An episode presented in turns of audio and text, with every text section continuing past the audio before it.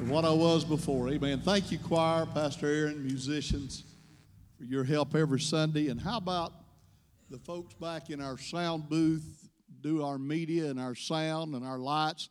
Just y'all wave at us. Y'all give them a big hand today. Amen.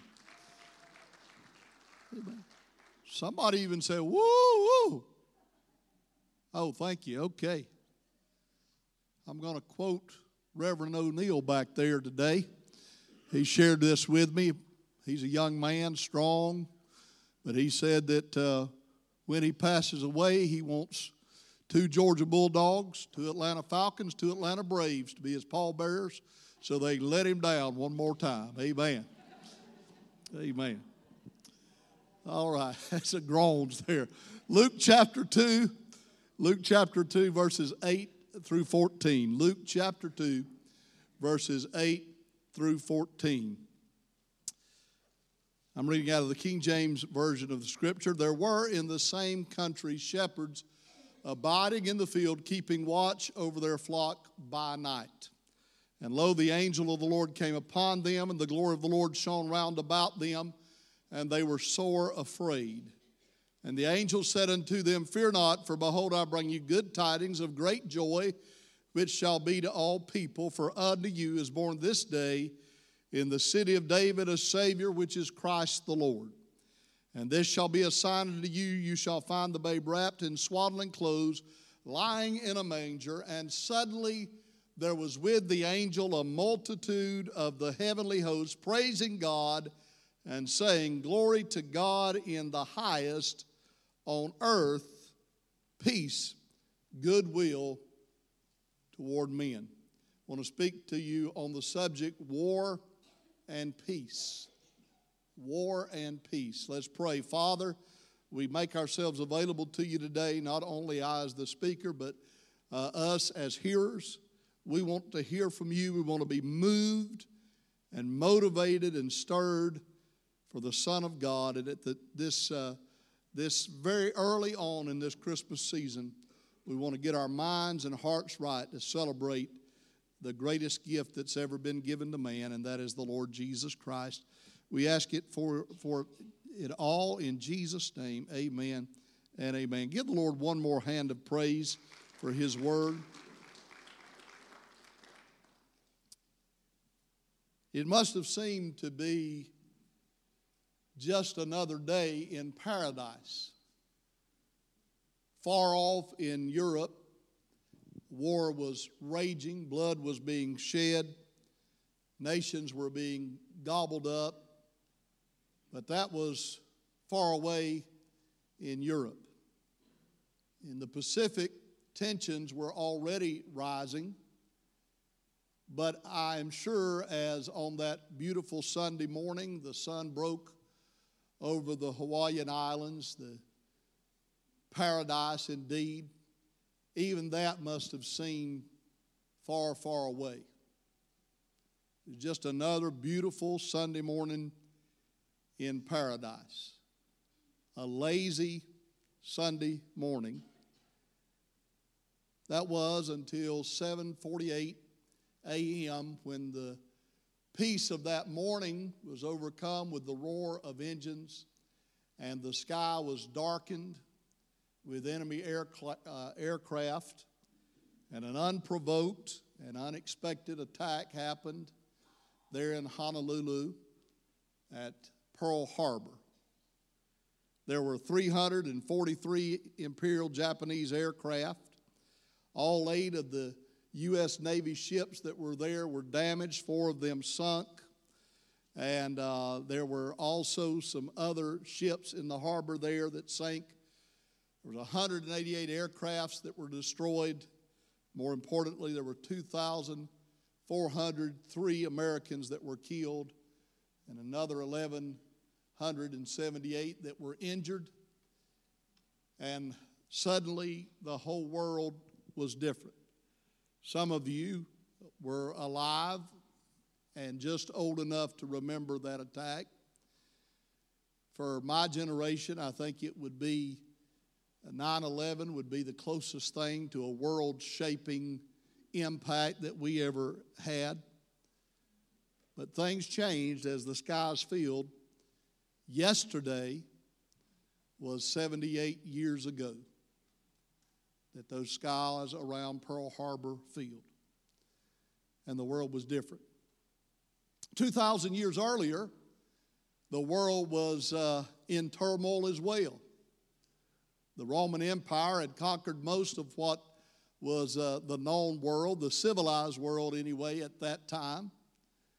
And life under Rome was not that bad, honestly, as long as you kept the Roman peace, the Pax Romana. They actually gave a lot of liberty, except if anything threatened the Roman peace. With a hobnail boost, they would squash rebellion. Even go so far as hanging people on crosses beside the road to show what happened if you dare rebel against Rome. Rome was now in the um, reign of its very first official emperor, Caesar Augustus. There had been a change in their leadership under, under uh, Julius Caesar that set the way for an empire rather than a republic. And in Judea, in Israel, there was unrest. There was a desire among them for a Messiah to come and give them once again the kingdom of Israel. They wanted the son of David to come, the son of David that had been prophesied. They were seeking for that. Even among the Romans, religion had faded into form, was not uh, heartfelt. There was unrest among Jew and Gentile alike. It seemed that the world was right on the precipice of some world shaking event. On top of all of that, Caesar Augustus had ordered a census, a taxation that caused the whole world to be in transit because people had to leave wherever they were living and go back to their ancestral home. And of course, there was a man living in Nazareth named Joseph who was engaged to a woman named Mary who had an angel appear to her and say to her, this thing that's going to be formed in you is going to be called the Son of the Most High. And the greatest miracle up to that point a virgin conceived. And of course, Joseph had to take Mary and travel from Nazareth over to Bethlehem. Bethlehem was not, as the uh, old carol suggests, it was not, oh, little town of Bethlehem, how still we see thee lie. It was a churning hotbed of activity because people were there from all over the world. How do you know that? Because all the hotels were full. there was no room for them in the inn. But away from the crowd, away from the town, out in the field, and I've been to that shepherd's field, beautiful, absolutely beautiful. You can stand there upon a precipice and look across a green valley, which uh, green valley in, in that neighborhood was something to behold. It's very arid, dry, and rocky. Those shepherds were out under that starlit sky, and it must have seemed like that the the expectations and the turmoil and the circumstances, not only of the, of the Roman Empire, but of right there in Bethlehem, must have seemed a thousand miles away to them. How beautiful it must have been, the fresh air as they looked up into that starry sky. And soon that starry sky, the peace of that night, was interrupted. It was interrupted by, at first, a single angelic being whose appearance caused them to lose their peace. Temporarily, they were shocked and awed, and they were fearful so much that that angel had to say to them, Fear not, behold, I bring you good tidings of great joy for unto you is born this day in the city of David a Savior, which is Christ the Lord. But you're not going to find him the way you think about Messiah coming. He's not going to be born in the palace. You're going to find the babe lying in a manger, wrapped not in royal clothes, but in swaddling cloths. And that's where you're going to find him. And then suddenly, there was a multitude of heavenly hosts praising God and saying, Glory to God in the highest. The peace of that night was interrupted not with an angelic choir. The scripture never does, uh, describes them as a choir, it never describes them as singing anything. Now, maybe they did sing, or maybe they didn't. But the Bible says that they cried and praised God and spoke. And when you think of the heavenly host, understand that the heavenly host is a word that is uh, synonymous with the armies of God. This was the army of God, just like at Pearl Harbor, where those skies were filled with the planes of the armies of the enemy. This night sky was filled with the army of God. I would find that a little bit intimidating. His messengers are a flame of fire. We see the appearance of the host of God. We see that appearance in the days of Elisha. Elisha was surrounded by the enemies of Israel. The Syrians had come to capture him. His uh, servant was so concerned, and he said, Don't worry about it. Those that be with us are more than they that be with them. And he prayed, and the, the uh, uh, uh, scales fell from off the eyes of his servant so he could see the spiritual reality, and he saw surrounding them the, the red hot, fiery chariots, horses, and soldiers of the Lord. It's this host of heaven, this army of God that fills the night sky in brilliance. But the words that they bring are words of comfort and of joy and of peace. You know, we talked about yesterday was 78 years ago that the attack of Pearl Harbor happened, but 2,000 thousand years ago, the news was not about what happened at Pearl Harbor. The news was about the pearl of great price that was born in Bethlehem. Now, there's a personal story attached to this because on December the 7th, 1941, my grandfather, J.T. Peavy, it was the day before his 18th birthday. He and Nanny, Nana had married young, as people did in that day. She was 14 when they married, he was 16 when they married. She had, they had their child, uh, uh, Nana was 16, Papa was uh, 17, about to be 18 when they had gave birth to their child. Daddy was only five weeks old. He was born on November the 1st, 1941. He was only five weeks old on December the 7th, 1941. Nana named him Carl Travis because he weighed 14 pounds and she didn't know how to spell.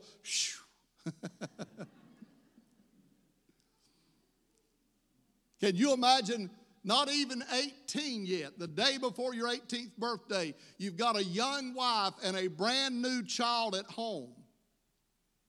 And you hear that America has been plunged in to the conflict that is rocking the entire world. And you know that your number is up. You just know you're going to be snatched away into war. Can you imagine what that is like? That the peace that Papa knew on that Sunday, it would have been about 10 hours ahead of what it was in Honolulu here. Can you imagine that lazy Sunday afternoon and the world's rocked? The day before your 18th birthday, new wife, new child. Indeed, the peace of our world and sometimes the peace of our Christmas season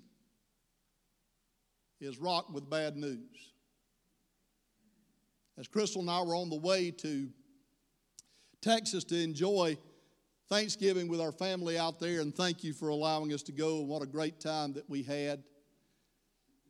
I got a call from one of my dear friends, very good friends, at a church that I used to pastor up near Statesboro.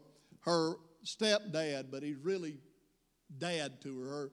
Her stepdad was going to the grocery store to buy some strawberries to make a cake. He's a wonderful baker. And as he was leaving there, he got in his car and pulled out, and there was a, a, a sheriff's officer that was responding to a call. And Lewis didn't see him and pulled out in front of him and was T boned and, and uh, was fatally injured and died later on that evening and uh, next day or so in the hospital. There to get strawberries to bake cake to celebrate Thanksgiving. Life can change in a moment's notice. Life can be rocked, it can be forever changed. Henry understood that. Civil war in the United States was, was starting to foment, but something much more pa- uh, personal happened to him. His beloved wife, ladies wore big dresses and hoop skirts and, and all kinds of petticoats and she was fixing the fire in their home, and her, the edge of her skirt caught fire, and before they could get the fire out, she had burned. Then his son, beloved son Charles, without the permission of his dad, ran off and joined the Union Army. Was injured and recovered and went back and was injured again, not fatally, but severely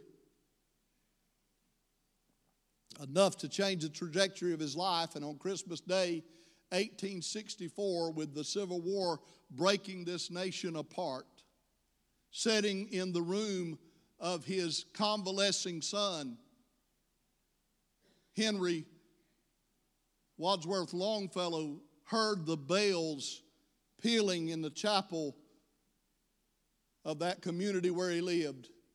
And so he did what he did best. He took his pen and paper and he wrote, I heard the bells on Christmas Day, their old familiar carols play, and mild and sweet the words repeat, with peace on earth, goodwill toward men. But then he said, But in despair I bowed my head. There is no peace on earth, I said, for hate is strong and mocks the song of peace on earth, goodwill toward men. Then pealed the bells more loud and deep. God is not dead, nor does he sleep. The wrong shall fail, the right prevail, with peace on earth, goodwill toward men. The peace that God brings is not the absence of conflict, it is the presence of Jesus. You're not going to ever find a time in this world or in your life where everything's just right. You're never going to have a family event. You're never going to have a holiday. You're never going to have a moment where nobody's sick, nobody's hurting, there's not any conflict going on. We live in a world where bad things happen and can happen and do happen. It's never just going to be just right, just perfect. There is always going to be a minor chord among the music of our celebration. There will always be someone that's missing. We will always have had to say goodbye to a loved one. There will always be someone that's sick. And I want you to understand that these things happen, and even in the moments of peace, war and conflict is never very far away. On December the 8th, 1941, Papa's 18th birthday, the day after Pearl Harbor, Franklin Delano Roosevelt declared in his uh, distinct brogue that this was a day that would live on in infamy, and he declared war on December the 8th, 1941, against the imperial forces of Japan. But in the skies over Bethlehem, whenever the armies of God saw the captain of the Lord's host, they saw their commander and chief as a little baby, wrapped up in swaddling clothes and laid in a feeding trough. And nobody on earth was telling the tale. They said, We've got to say something. And the armies of heaven cried out, Glory to God in the highest, and on earth peace, goodwill toward men. And when those planes filled the skies over Pearl Harbor, Roosevelt said, This means war. But when the armies of heaven saw the Son of God wrapped in swaddling clothes, they said, This means peace. Peace on earth and goodwill to me. That's what God wants to bring you. That's God's presence to you. Now, I know we live in a day where people will embrace the message of peace and reject the message of salvation, but there is no peace without salvation. As someone cleverly said, no Jesus, K N O W, no peace, K N O W, no Jesus, no peace, and or no N O Jesus, N O peace. No Jesus, no peace because that baby born in Bethlehem, not only is he wonderful counselor, mighty God, everlasting Father, but he is the Prince of Peace. When I visited Marlene this morning, it's amazing, Wayne. She has so much peace. As sick as she's been, the struggle she's been through, so much peace. Can you imagine the armies of God saying this means peace? Romans chapter 5, verse 1 said, Therefore, being now justified by faith, we have peace with God. If you're looking for peace with your neighbor, that's not always going to happen. In fact, Jesus himself said that as I come, I didn't come to bring peace, I came to bring a sword. He didn't mean that, that we start conflict. He meant as a response to the lordship of Jesus Christ, other people are going to persecute us. And the, the, dividing line of human history and the dividing line of humanity is the Lord Jesus Christ. You know, the dividing line is not conservative or liberal, Republican or Democrat. It's not even, uh, you know, American or Mexican or, um, you know, Saudi Arabian or uh, Japanese or Chinese. In fact, the dividing line is not black or white or tan or red or yellow or any of those monikers that you want to give to individuals. The dividing line really is between those that are the children of light and the children of darkness, those that have come up under the loving lordship of, the, of Jesus Christ, and those that have rejected his reign in life. And we do not commit warfare against those that don't know the Lord. Other religions do. They seek to convert at the edge of a sword, but we only use the sword of the Spirit, which is the Word of God. And that sword is a, a, a sword, a word that brings good news that in Jesus you can have peace with God. You're not always going to have peace in this world. You're not always going to be at peace with your neighbor. You're never going to have, you're not always going to have peace in your family. But let me tell you, you've been guaranteed by the great good news of the Word of God, by the word of all of the prophets of old, of all of the apostles of the New Testament, and of the heavenly angels, that with Jesus Christ you can know peace with God, and that God's will toward you is a good will peace on earth, goodwill toward men. There are two realities that we face all the time. In every situation, in every age, there are always two realities. There's always war and peace. It's always there. There's always a conflict raging. There's a spiritual conflict that is raging. Sometimes that spiritual conflict bubbles up so that it's manifested in the physical, but the spiritual conflict is always there raging. But there is concurrently with that conflict, with that war, there is the peace that only the children of God know and can know. Just this week, as they were gearing up for the 78th commemoration of the attack on Pearl Harbor, a member of our own Navy, disturbed and disgruntled, opened fire on two civilian employees and killed them and himself at Pearl Harbor. Just this week. There's always that threat, there's always that war, but there is for the child of God always the peace of God. Well, after World War II, because in order to, to defeat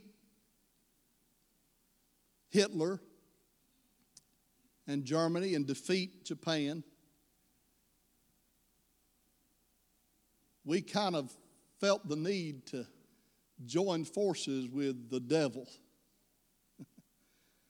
Uncle Joe Stalin. Vicious, vicious man. How bad was Hitler when you were willing to join up with Stalin to defeat him? That tells you how evil Hitler was. But as a result of that, after World War II, Europe was divided up like children fighting over who gets the biggest piece of pie. And around Eastern Europe, an iron curtain fell. And that iron curtain remained there basically for the next 45 years. That not only freedom, not only democracy, but the gospel itself barred. But in 1991, that iron curtain came crashing down. And we found that there were people trapped behind that iron curtain that had been worshiping Jesus and praying for God to send revival their way. And I want to close today with this video clip. This is what happens. This is what was the Russian Red Army Choir and they are singing the battle hymn of the Republic. And when they get to this verse, they sing it with much conviction. And you can see the reaction of the people as they sang, In the beauty of the lilies, Christ was born across the sea. With a glory in his bosom that transfigures you and me, as he died to make men holy, let us live to make men free. And God goes marching on. I want you to listen to an army sing tidings of peace. Can you play that for us?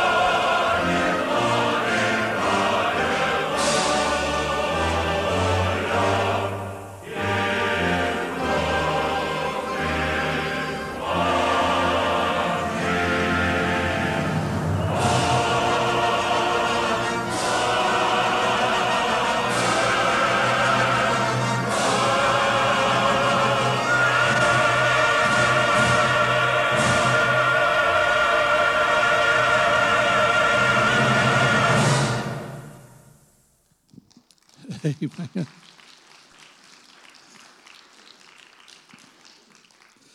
The Russian Red Army singing, Glory, Glory, Hallelujah. And people that were oppressed standing with hands lifted up and tears dripping down their face, openly and freely worshiping God. Isn't that wonderful? Aren't you glad we have the freedom to do that? Why don't you stand right now and lift up your hands and lift up your eyes and let's worship the Lord together. Let's worship Him. Lord, we love you. We thank you for the Prince of Peace. Oh, God, we thank you so much for Jesus. We thank you, Lord, that you sent Him to save us, to die for us, to rise again, so that we could know the peace that passes all understanding. Lord, I'm thank you that your will for us is a good will. And we give you glory and we give you honor in Jesus' name. Every head is bowed, eyes are closed, and Christians are praying. If you are going through a period in your life where it's turmoil and you don't have any peace, I want you to know that peace can be found in Jesus. If you're here and you don't have peace in your soul because you're not saved and you don't know the Lord, would you be honest enough with yourself to lift your hand and say, Pray for me, Pastor. I'm not saved, but I want to know the Lord. Come on, how many of you? All right, look at me from all over this building. I'm going to ask you to be honest, even though eyes are open. I'm going to ask you to be honest. How many of you are going through some things right now? It may be in your body, it may be in your job, your finances, it may be uh, emotionally, maybe in your family, maybe it's someone that you love is going through a, a turmoil. Because I'm going to tell you, if you love people when they go through bad things, you're going through bad things. How many of you are dealing with some reality, some conflict that seeks to take away your peace? Can you raise your hand with your pastor today? Amen. I dare say that's the truth of all of us. I'm, I'm glad, I am so glad that when I was lost without God, that I came to the Prince of Peace. Well, I'm so glad that I have peace with God. But can I tell you that I'm glad that that wasn't a one time thing, that I can go to Him anytime? I can worship at His throne anytime. I can find grace to help in the time of need anytime. Can I tell you, I'm so glad that what time I am afraid, I will trust in the Lord. What time that, that I am discouraged or upset or troubled with life, there are things in life that are important. They are. They're important. They don't need, we need to give due diligence. They don't need to be ignored. But I'm going to tell you, my peace is not with what happens in Washington. My security is not what happens on Wall Street. My, my uh, freedom is not what happens on some uh, foreign battlefield. My peace, my joy, my dependence is all wrapped up in the Lord. He's the wonderful counselor, mighty God, everlasting Father. He's the Prince of Peace. Would you come from all over this building and let's worship Him together? Come on, let's come and worship the Lord together. And if you'd like to have special prayer, I'm here to anoint you and pray for you.